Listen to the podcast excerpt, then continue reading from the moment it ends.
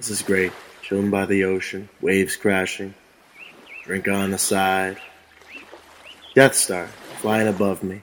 Are those TIE fighters?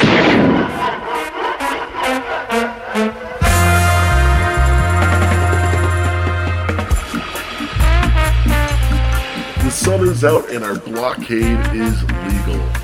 Join Robin Vote and Sean Me show right now. Right now.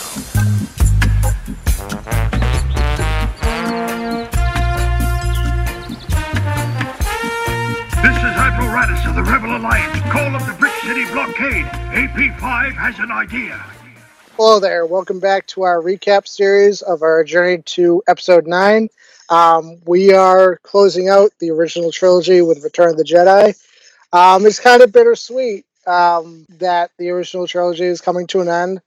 Luckily for me, it's my favorite Star Wars movie. So, um, this one we'll do our six takeaways uh, from Return of the Jedi.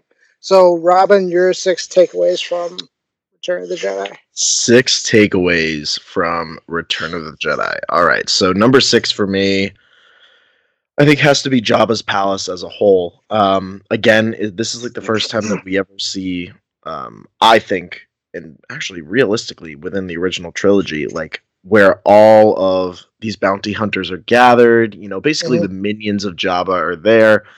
You see basically the gangster slum side of Star Wars in that moment. And when you walk in there, of course, you have um, Luke going in to confront Jabba um, for the life of Han Solo in particular.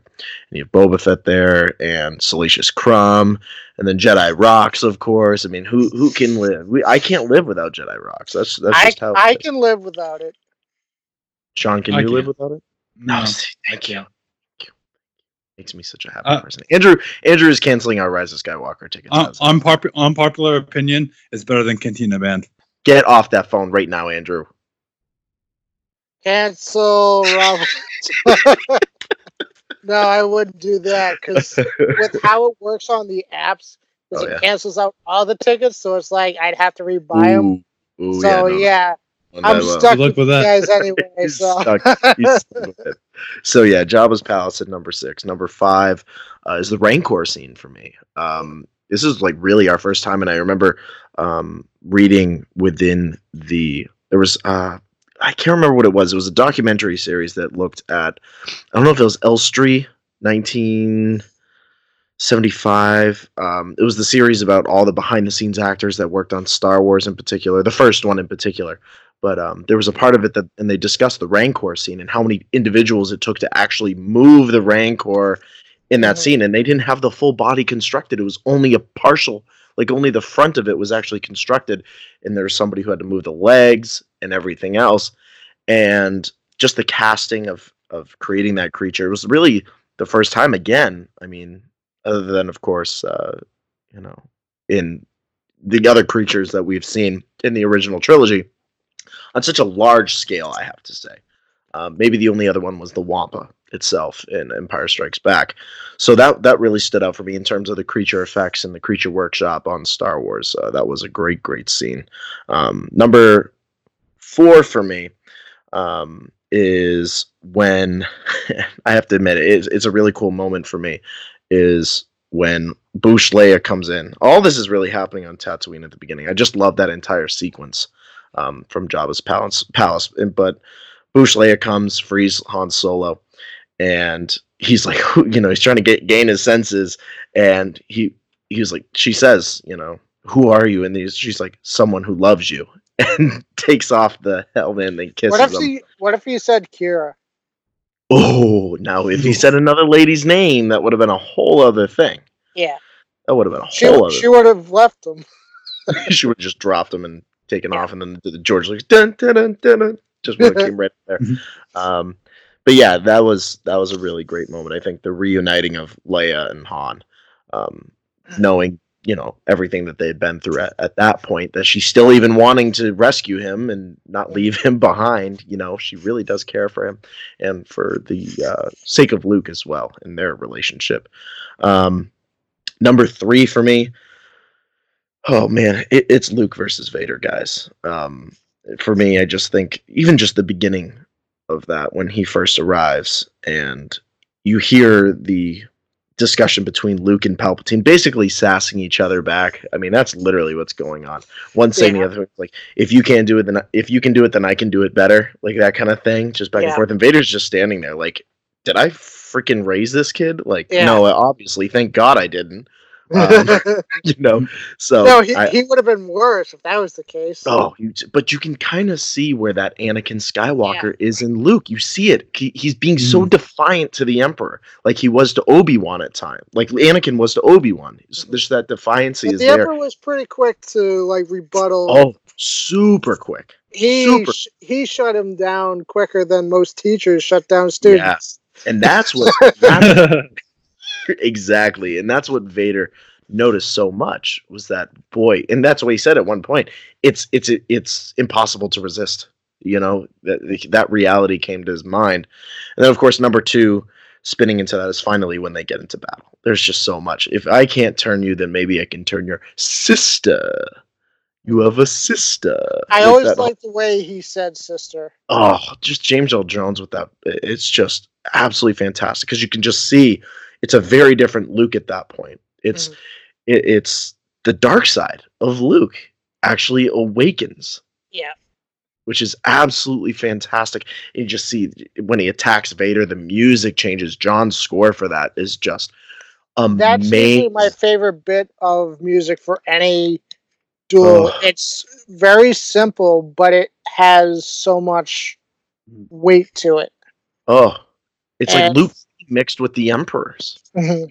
it's so different So and it's true. so unique it's now that we talk about it remember when we made our predictions on words of the wills in particular about we had, what we would like to hear for a score that would be an That would- amazing score to hear Imagine if if it is a if they fight Palpatine in Rise of Skywalker, that that's the music they use. Like if Kylo and Rey team up there, oh if ben solo goes the after fight- the emperor yeah, oh Mm. just something along that skywalker bloodline would be absolutely amazing and then of course number one for me my number one favorite is um, when Lando comes shooting out of the Death Star and he goes Yahoo! And then the Falcon takes off. no, It's- he says ye. Yeehaw! Uh, Yahoo! Whatever. Whatever. no, he just says ye- he just yeets it. Yeet. Somebody should have said that to Billy on the No, carpet. no, that's what Vader does when Luke gets the high ground. He yeets his lightsaber. Somebody should, somebody should edit Billy like when he comes flying. He just goes Yeet! just takes off.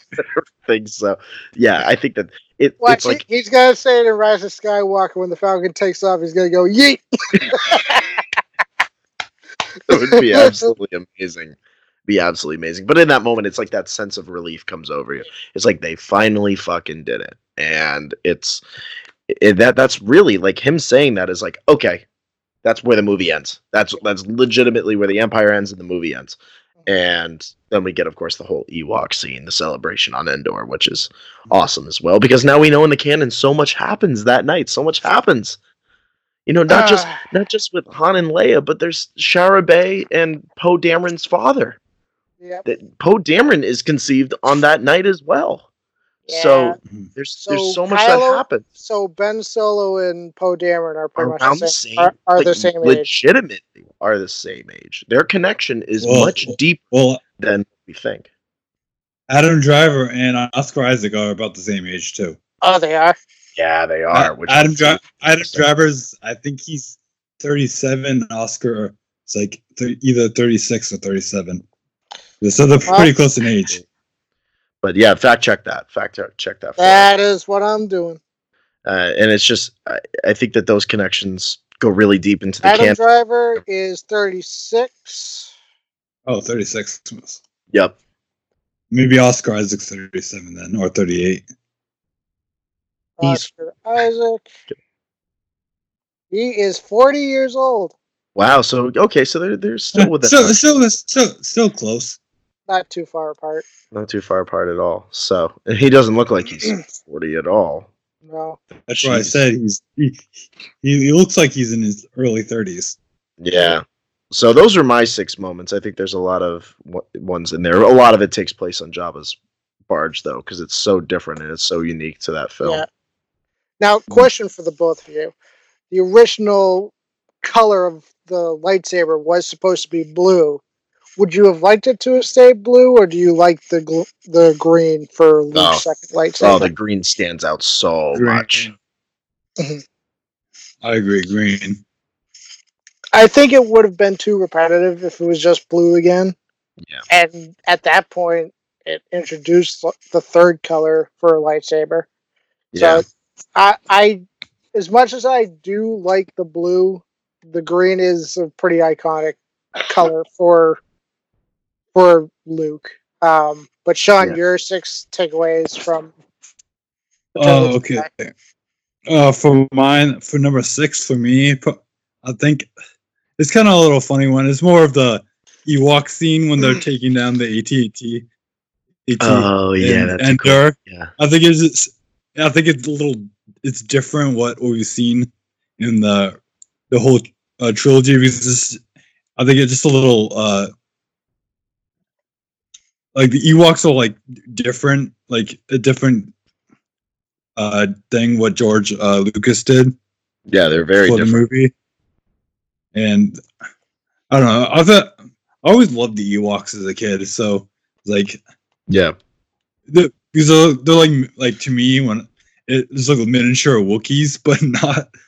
No, yeah, They, they that's a good pretty way of much putting it. were. The reason why they didn't Yeah. use Wookiees is because of the holiday special. Darn holiday We, special. we don't talk. We don't talk about that here. Jo- Oh, John yes. Favreau talks about it. Of course we talk about the holiday special. Of course we do, Sean. What are you talking about? I don't like the holiday special. I'm sorry. All right, Sean, number five. What do you got? Uh, number five. Um, it's also going to be the the Rancor scene as well. I think it's so cool Oh, yeah. to see. I think it's like you said, it's different. I mean the the, the like you said, be, like behind the of the scenes doing it, it's like so cool to see it. Like Yeah. how much effort they put in to do those like different Mhm. creatures, even that's even to that scale of how big it was. Go ahead. Um, open up a crack a can on the live mic next time there, Andrew. Yes, thank you, Andrew. Sorry. Uh, number four is kind I'm of not- No, it's not. Uh, no, uh, four. Yes, uh, for me, it has to be the scene uh, with uh, Darth Vader and uh, Luke. The fighting scene, I think, is one one of my favorite fighting scenes. Uh, between them, I think it's so icon. It's it's so iconic. I mean, It really is. To me, it's more iconic than the Bespin duel. Mm. Oh, of course it is. I mean, I mean, ev- when everyone thinks of a lightsaber fight, they think of that scene alone, and people Okay. try to recreate it. I mean, Yeah. they pretty much did it for Rise of Skywalker, just it's Rey and Kylo. Yeah, and I'm they're pretty in sure. the throne room there. yeah, I'm pretty sure they're gonna. Uh, JJ's gonna put some elements into that fight with K- Kylo and Rey, Mhm. and and especially using uh the music in, into it. I mean, that would be sweet. Mm. Uh, That would be. Uh, number three for me, uh, honestly, is a little sad one. Uh, it's more of Yoda's death scene when Yoda dies, That's a good Because- one. I haven't heard that one much. because um, I think it's it's the end of not the end, but the saying the final goodbyes to one of the greatest Jedi's, and He's an It is- okay Jedi. Yeah, he's okay. Jedi, Let but- Sean finish, Andrew. yeah, you do this I- I every will- time, Andrew. I'm leaving my comment to myself. Anyways, uh, to me, Yoda was one of the greatest Jedi's. It's already Um, open, so it doesn't work that way, Robin. Yeah, um, Jesus, Number two. uh, No, was that number three, two, Yeah. whatever. Um, Ooh. number two, uh, is the the scene with uh, Leia and Han when when she when she tells uh, Han that Lucas is her br- her brother. I think it's so Andor. cool. Just like there's a little chuckle uh, for Han. It's like Han. Han's like Wait, you kiss your brother. right? Yeah, that reality set in pretty Yeah. quick. Luke's reaction is Han's- a little bit more funny for me. I Um, think it's I just a little uh, sweet. Uh, and and for number one, probably has to be the ending with uh, the Force Ghosts with Yeah. Anakin, uh, Obi Wan, and Yoda. And the question for you guys: uh, Do you like the re-release with Hayden Christian, or do you like the original? I That's the question. I Personal- honestly- prefer the Anakin. I mean, with Hayden, I think it fits well with the prequels. mm, But it's, personal, personally, because I grew up with Hayden's Anakin, I prefer it. Like, yes, I know those love Sebastian Shaw as Anakin, but Mhm. George said the last time Anakin Skywalker was Anakin Skywalker was Hayden Christensen look. And it's gone into other details that the Force Ghosts can appear however they want. So Anakin's going to show up as his better looking self. So Of course he is. Of course he is. of course, it is. Yeah, no, I, I'm in the same camp. I, I have to go with probably what your perspective is too, Andrew and Sean, that the Hayden Christensen Anakin is the one that I grew up with with the prequels. That was my Star Wars at the time. That was most of our Star Wars at the time.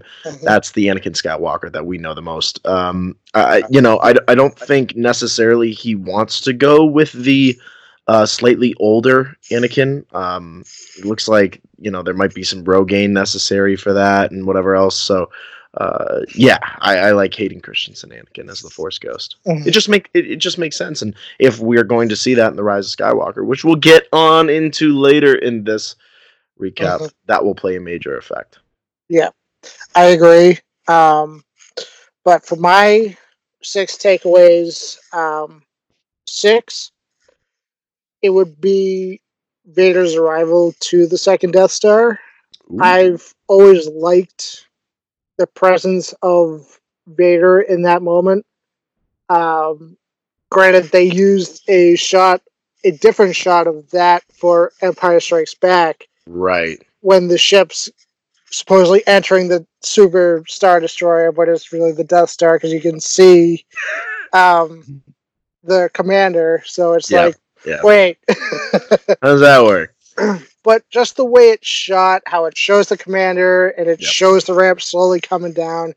And again, the Return of the Jedi suit for Vader's is my personal favorite. It just Mm. has a better shine and it just looks so much better. Um, five is the Rancor scene because it shows how much Luke has grown with his abilities. That's true. Um, and it shows how confident he is. Granted, yes, Luke had different plans for how to get Han out of there. C was his best. D was his best plan, which was just get his lightsaber and kill everyone. But he It's a nice plan. he had A try and get C three PO and R two D two to bargain. hmm B, Leia goes in to get get him. C, Luke goes to negotiate by himself, shoot Jabba in the face if he has to, and then four or D, just kill everyone. Basically, like the Anakin route. yeah, Yeah. But- it's basically who who wants to be a millionaire, basically. yeah. Wants to be- But Just the music of that, um, you feel that Luke is in danger a lot more than he normally is That's a good point. because we hadn't seen a Rancor before. Right. Um, and personally, Return of the Jedi, there's more at stake with this film than any of the other ones, in my yeah, opinion, very true. because Luke is the most vulnerable to turning to the dark side in this movie. Mm. The Emperor is a very serious threat in this. Um, the Death Star, granted, yeah, it could be a rehash, but George always planned to have the Death Star at the end of Star Wars anyway. But Right. he didn't plan it to be a trilogy, so he had to make a second one. Um, four um, would be Luke's arrival at Jabba's palace.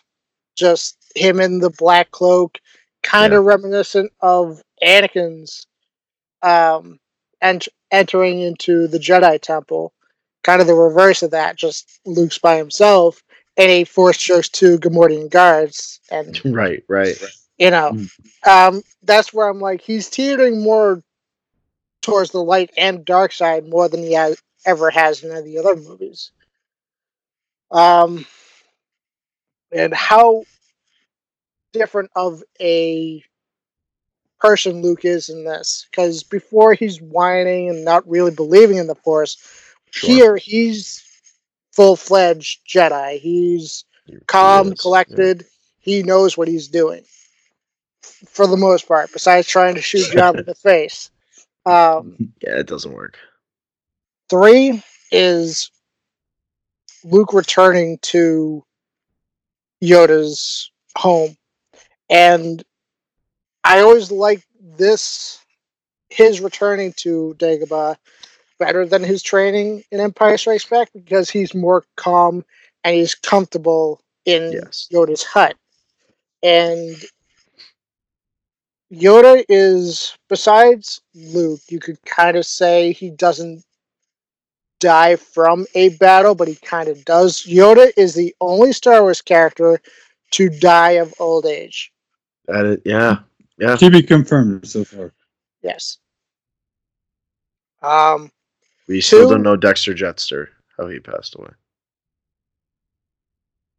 did he pass away though? He could still be alive. he could still be running I mean- okay, he could be still running Dex's Diner. That's a good point. It could be a huge restaurant now. Yeah, Uh, two It's got a franchise. is Or what? the two is the throne room scene where Luke and Vader, well, Vader brings Luke to the Emperor, Yeah, and similar to you, the back and forth between Luke and the Emperor, how Luke feels he's more confident, saying your overconfidence is your is your weakness. right. Palpatine is like, hey, your faith in your friends is your weakness. So I you little fuck. pre- That's pretty much basically that- what he that's said. pretty much what he said. Just the way he turned around, he was like, "You little fuck." You little- Stop back talking me. Uh, and then the end number one for me is the Yeah. redemption of Anakin Skywalker. Um, now, because of the re-edit, Mhm. They added Vader saying no. Um, what Interesting. do you, do you guys prefer the silence of Vader redeeming himself, or do you do you not mind him saying no and then going into throwing the Emperor down the pit? I don't mind, but I rather prefer the silence. It's because the more, more, I feel like it's more emotional and more telling to his character. Yeah, I agree. I think that the one aspect of Vader that I really never wanted is to relive that moment in Revenge of the Sith when he went, "No!" I, I, I you know, It was cheap. it, it was cheap and i think that one of the best parts was in the vader comic in particular when he did it and then in it, this is canon folks if you haven't read the comic please go do but in that moment mm. palpatine starts shooting force lightning at him in, in that moment after revenge of the sith and basically is saying do not act out that way. Do not do not feel that kind of compassion. She is gone. You have re- you have come back to life in this case. I've given you a second chance. Don't you dare like very much with Luke, don't you dare backsass me and think that you're gonna have compassion. Don't you dare do that. Um, and it, it, it's one of those scenes that if I didn't have it, I I would just want to know more about the psyche of Vader in that moment. Is that the transition? Is, is Anakin coming back in that moment? Is the good within him starting to show and say, which obviously it is, but you, you almost want to leave that for hypothesizing. Uh, you don't Yeah. really need the no at that Mhm. point. I can understand that. Um, me, I don't mind it. I love the silence of Vader just doing Mm-hmm. it, but Looking, it does. It doesn't take me out of it with him saying no. I True. know a lot I of agree. people have an issue with it, but Yeah, I don't have the an way issue. the way I see it is the, when he was Anakin, the last time he said, besides being put in the suit, the last time he said no was when everything went wrong. This time it's doing what's right and saving his son. It's a redemption. Mm. Yeah, it is. Redemption. Now, question for the both of you, because I've asked my cousin this. Return of the Jedi, the title itself, what is it referring to? Is it referring to the Jedi Order coming back or Anakin Skywalker? Hmm. Mm. Wow, I mean that's that's a really good question, I- and it's I actually thought about this last night after talking with the Rebel Scum podcast guys, um, because I I thought more and more about the title that we have for the Rise of Skywalker, and Return of the Jedi could mean many things. It could mean Mhm. Luke is returning to go and try to redeem Vader, It's Just like The Last Jedi has different meanings too. Yes, exactly, exactly. Return of the Jedi could also mean Vader's redemption. That that Hmm. side of him is returning. Um, the Anakin Skywalker that always resided in him before he really switched over and really focused in on the darkness within him. That would really show a return to not necessarily return of the Jedi, but return of that Hmm. mindset and that focus on redemption. Um, Return, return to his true self. to his true That's- self. that's- That's a great that's way. I to put it, feel. Yeah. Yeah. So So I, yeah, I feel I feel like it's more of uh to him to Vader than the Jedi itself. Mhm. Just just because it feel it feels like it's more it's towards him, the movie, uh, it, more towards him, right. and Mhm. that, that's what I think. I can see that. I do see, think it's mainly about Anakin, but it could also be the Jedi Order itself coming back, or even Luke becoming a Yeah. Jedi Knight. Um, now, did you guys read the What If comic? Because um, there's a What If comic if Vader went with Luke in that section when Luke says, "Come with me," and the Emperor actually escapes from that, and there's a cool moment where they're like, the Emperor escaped. We don't know where he went. The doors open. Vader comes out in a new suit, a white suit. And Yeah. he goes, I know where he went. Me and Luke, Luke and I will go and find him. And then that was the end of the comic. It's pretty cool. And it's cool. it's a really cool what if. Like if Vader went with Luke, how would he be accepted into the rebellion? How would that like change and everything like that? What do you guys think? wow. I mean, I always see it as very similar to what we may see in the Rise of Skywalker. Is how is Ben Solo going to redeem himself if that's the path he's going to go down? And Mhm. actually um, another fan had posted it on Twitter itself. Is like you know what? It, it's it's always more than just trying to redeem yourself. It's the act of actually trying to show that you can do good, that you can redeem yourself, not necessarily by saying that you want to redeem yourself, by by Mhm. doing acts that that show that. And I think by Vader doing that in the what if scenario is him acting upon the redemption, not necessarily accepting the redemption. He knows he has to do this.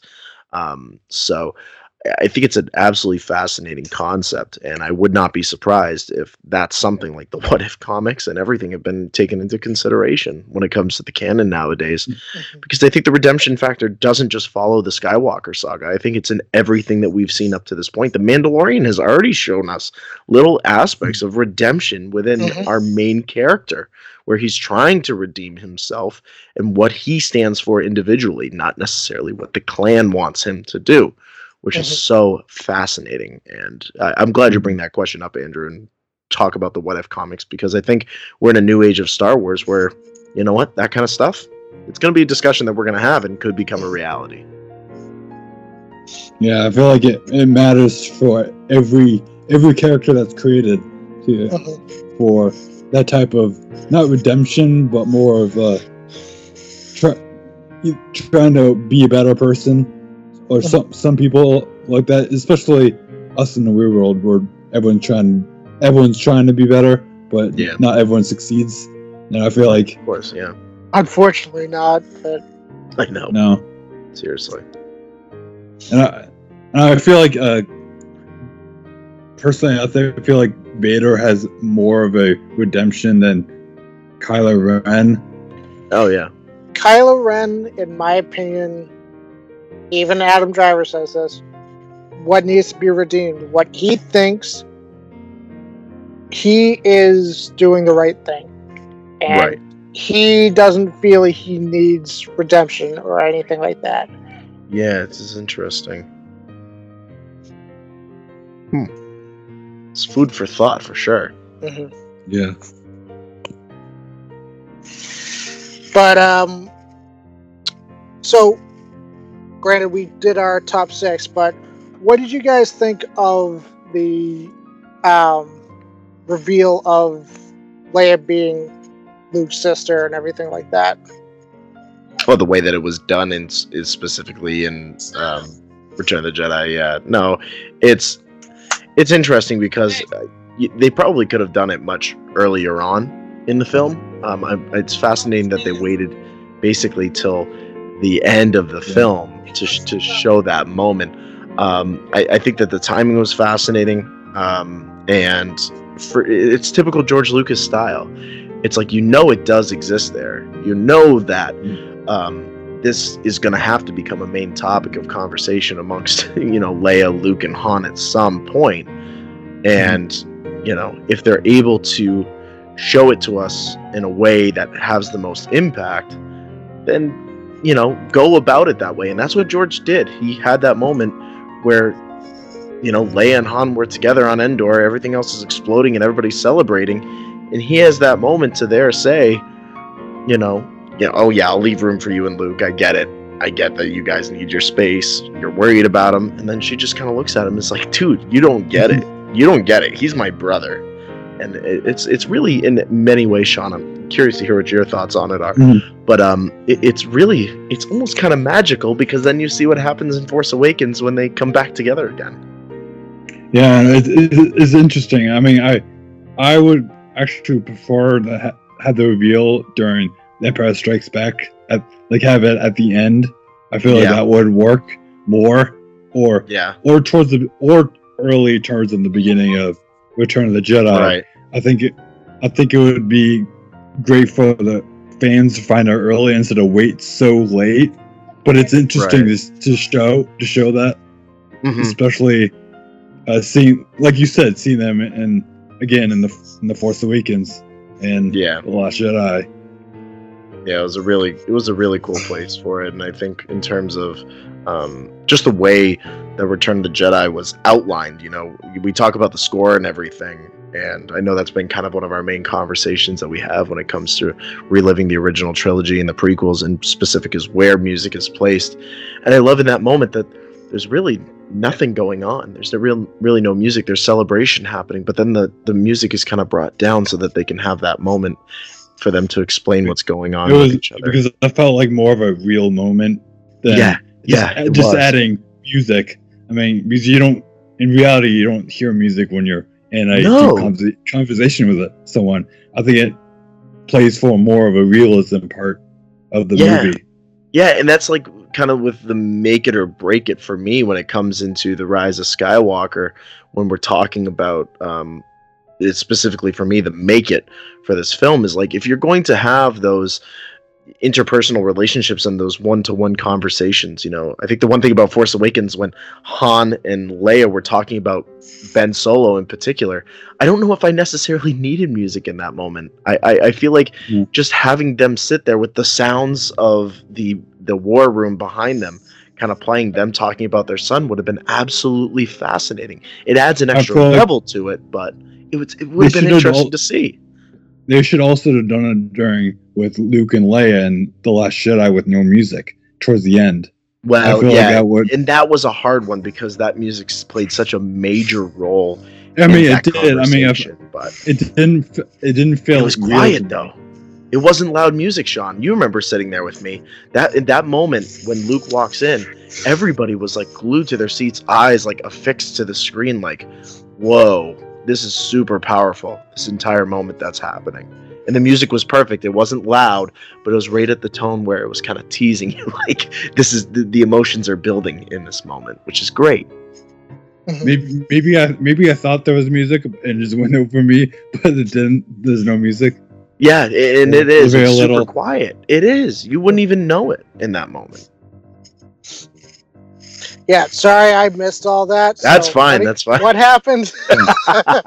we were just talking about the um, moments in, in specific when Han and Leia are talking to each other um, on Endor and how the music is so Oh, I- low that you can I- hear their conversation. I kind of like the Luke reveal of finding out Leia's his sister. Yeah, bit and more. that too. Yeah. Um, but the look on his face, if you when you go back and watch it again at some point, Luke's face is like, wait, wait, just oh no. yeah, thanks. He really does think about it in that moment. And you notice that's again, we're talking about score and music. That music is very soft and very quiet in that moment. They really wanted to focus on what Luke is thinking, what Leia's thinking, what the emotions, their facial reactions. It's a beautiful moment done by George Lucas. And I mm-hmm. think The Rise of Skywalker, I hope really to see those those kind of discussions happening between characters. I agree. Um, again, the Luke and Leia moment on Endor itself is another great scene. Yeah. Where we kind of got a little bit of a similar kind of scene in The Last Jedi with Luke and Leia's last moments there. Yeah. Um, which we'll get more into that when we get to The Last Jedi.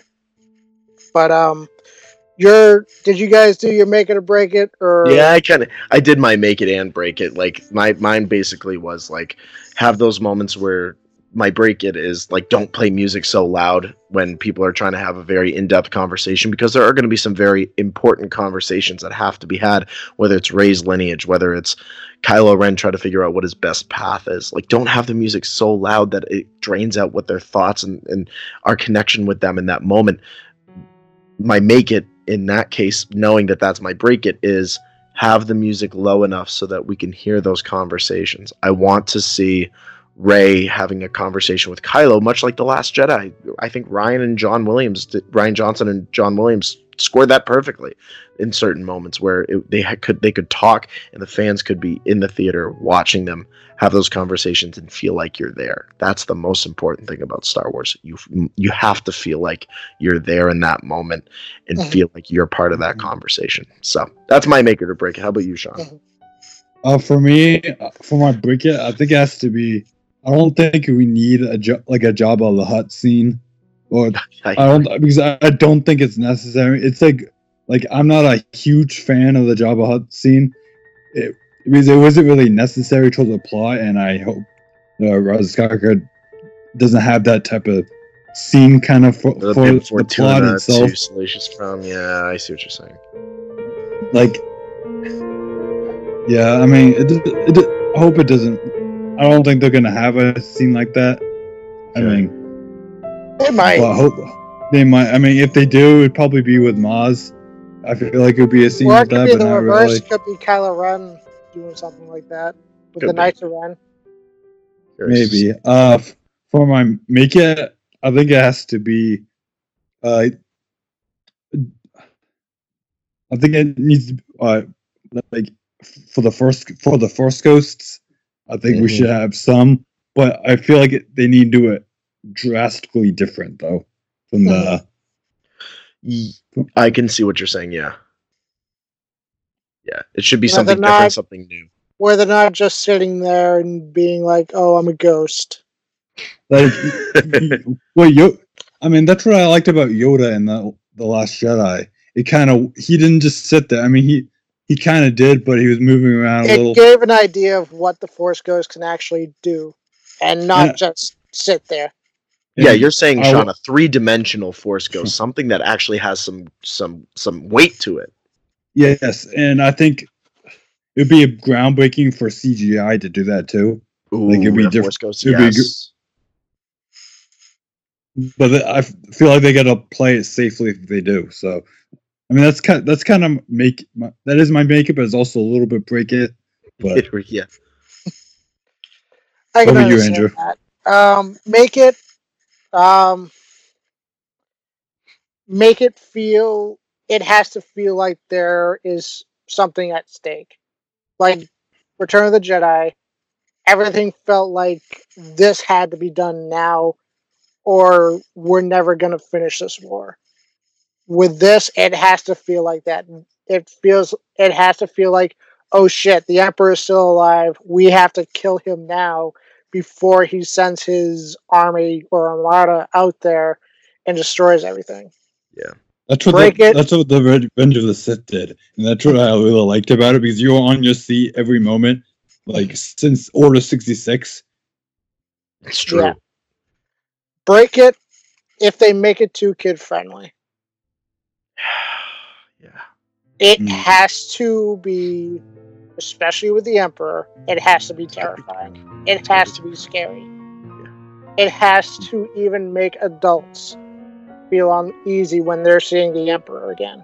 Mm, mm. Such a good point. you can have light moments but don't overdo it and make it too kid friendly Yeah, I mean, I think our first rumblings, of course, we're recording this the day after, um, you know, the Rise of Skywalker blue carpet premiere that happened.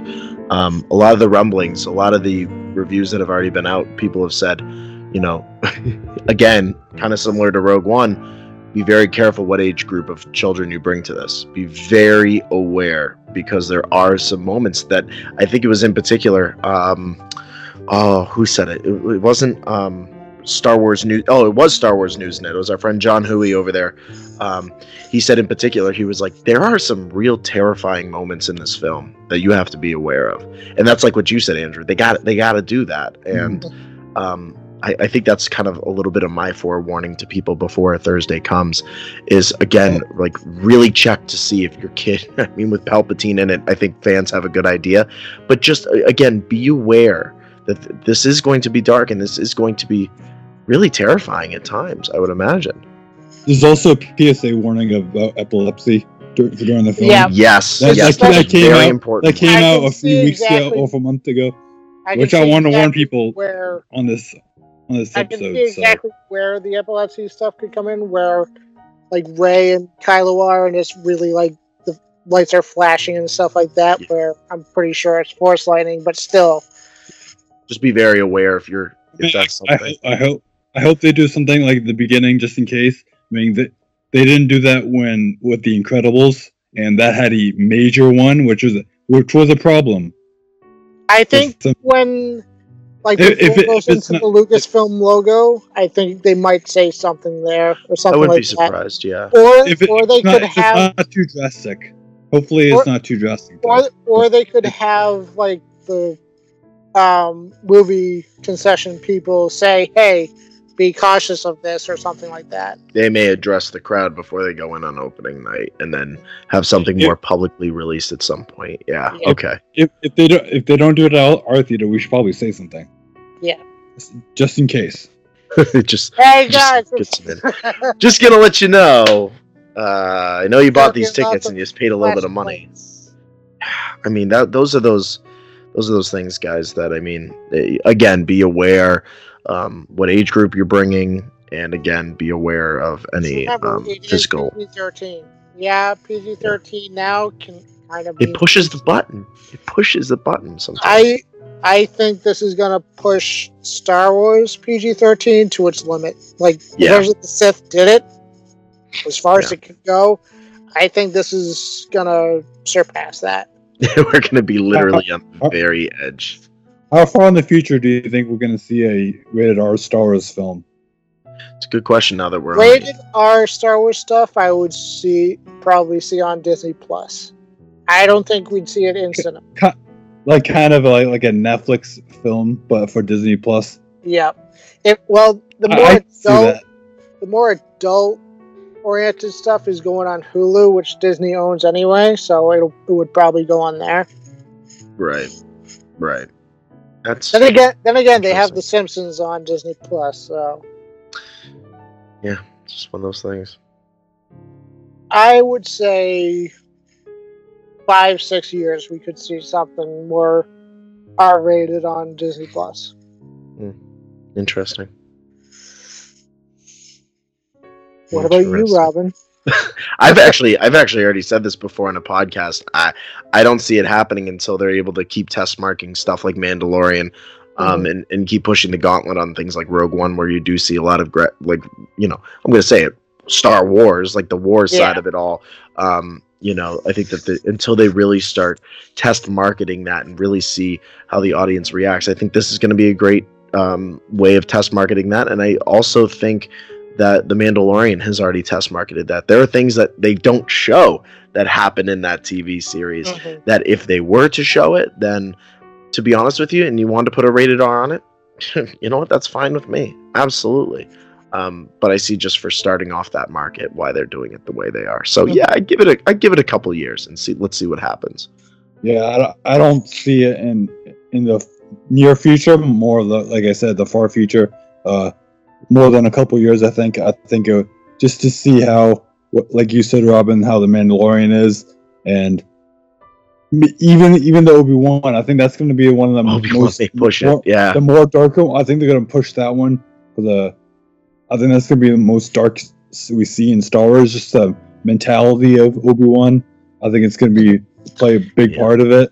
It's gonna have a Logan feel to it, I think. I could Mhm. see that. I could see that. Yeah. Huh. I guess we'll wait and see. Yep. At the time of recording this, um, we are pretty much three days away from the Rise of Skywalker. Essentially, essentially a little bit more than forty-eight hours. Yeah. Yeah. And that time is only getting slower. I feel like it's crawling now, and I'm like, no, stop. Time I is want it to go crunching. quicker. And it, like we've been talking back and forth, it's going to be a different feeling kind of day. Yeah. Like we're all going to be hanging out and stuff, but it's going to. I don't know what. How would you put it, Robin? Like, Well, I think that the and this is the one way that I look at it is that you know I think we've all individually have experienced Star Wars during this new trilogy in different ways. Sean and I have pretty much been there for Force Awakens. We've been there for every Star Wars film up to this point through Last Jedi together. And I think uh, yourself, Andrew, you know, you've gone to the theater yourself probably many times with family, friends. I think we all do that too. Is is Mm. we want to experience it as a family and as a friendship. And I think the difference between this one and I was talking about it a little bit last night on Rebel Scum podcast is that this is probably the closest feeling that I would have had to being 26 and seeing Revenge of the Sith if I was that age at that time mhm. um, for for people of our generation, um, we're getting to experience what some did, who remember the original trilogy and seeing Revenge of the Sith and thinking that it's going to be the last. I wasn't really old enough. I don't think any of us were really old enough to comprehend that. no. And now we are at that moment. And I think what's so different about Thursday, and whenever anybody sees it across this weekend, that's that's from our generation. That literally that age group of anywhere from like 22 to 30, who grew up and, and understood Star Wars through the prequels, is that we are having our moment this week, where we have to live with the reality of this is the end of the Skywalker saga. This is the end of Star Wars within this part of our life. So I think that that's why it seems so different, is because we're doing it to we're, we're going into this together, and we're do, do we're going into this knowing that this is our Revenge of the Sith at 26 or 27 or up to 30 moment. I mean, that's how I see that. But yeah. It, it, it feels like the end, and it is the end, but it's not the end, which is it's crazy weird. think. It is. Yeah, It's, it's it's, it does doesn't feel real to me. it's the some- end for- of the characters that we've spent 42 years Yeah. being invested in. Yeah, and it's how people felt at the end of Re- of Return of the Jedi. It's how that generation felt. The people who went to go see Star Wars in 1977 at the at the at the TCL Chi- Chinese Theater there in, in Los Angeles on that opening day, and then they see Return of the Jedi and they're like, "This is it. This is this is how this whole thing ends." All right, and then Well, they didn't get as- until 1999. So that's what we're going for. well, through. us as, as Star Wars fan, I feel like we just say there's a bet, there's a good future for us just because of the new projects coming out Yeah. and just more than in I any other year. Yeah. And I do want to say this. For those who are seeing Rise of Skywalker this weekend, if you end up not liking it, don't try and ruin it for others who are going to Mhm. try and see it and enjoy it. Yeah, I agree. And those who are actively trying to spoil the movie for others who, when the movie isn't even out yet, who have no control over it, you are the what's wrong with the fandom. Yeah. I don't get how. You- They're not even fans at that point anymore. No. I don't get how you get off on giving spoilers to those who just want to go and enjoy a movie for just wanting to escape reality because reality sucks. Mm-hmm. And unfortunately, luckily, I've been able to stay away from stuff like that because.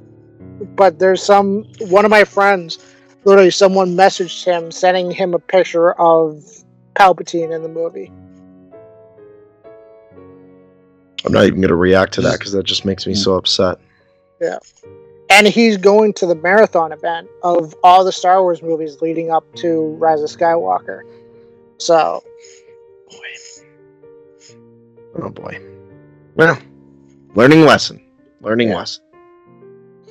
Just mute just- everyone in your um, message box. Right. Let, let's just enjoy the, these last few days of the Skywalker trilogy to the end. yeah, Yes, exactly. but unfortunately, it's that time we like to call plug time. Uh, Robin, where can the people find you across social media? Well, keep- you might you might be going dark the next. Yeah, very. Yeah, so- actually, I think personally, I think I'm probably going to go dark on my Twitter starting tomorrow. Uh, So I'll, I'll say it now on this podcast in particular. Um, you guys can follow um, Brick City Blockade at www.brickcityblockade.com. Uh, that's where stuff will still be posted to because I can avoid all spoilers on there because I haven't really posted anything on there recently. So we can go over there and look at that stuff. Hey, hey, hey, hey, hey. Um, you can also check out these audio review podcasts, our journey to episode nine stuff over on iTunes and Spotify while you're waiting in line for nine um, across these next couple of days. They will be posted nightly, so make sure to check those out. They'll go all the way into the weekend. I don't want to necessarily bunch them all up and give it to everybody because there are people who still couldn't get tickets for opening night, so they're going to be waiting to go see it across the weekend. So stay tuned. There's going to be they're going to be released all across the next four to five days. So please stay tuned and enjoy them. Um, also, over on Twitter at Mr. Vote Tweets for everything happening at the podcast and beyond that galaxy far, far away. John. Uh, you guys can follow me on Twitter, Shama Show One, Instagram at It's Zone Z, um, music at Bandcamp, Bandcamp. SoundCloud, and Facebook. I don't go on Facebook, so I should probably. s- Give by You can my always say Force Messenger. Ghost on Facebook. You can always find That's, Force yeah. I see. I'm more on Facebook Messenger, so you can still add me, talk to me if you want. Uh, uh, I don't go. I don't go on on Force Facebook Book itself. now. Force. Andrew, What All right, Andrew. what would that be? The Star Wars version of Facebook, or would that be something different? it would be Fart Book. All right, Andrew, what's your plug time? Um, Let's get away from this monster. I'm going to play it safe, and I am dark on social media. Um, oh, I like this this, w- this week, do not follow me. Wow. And as we always say, may the force be with you. With you. Always. Stay clear, everyone.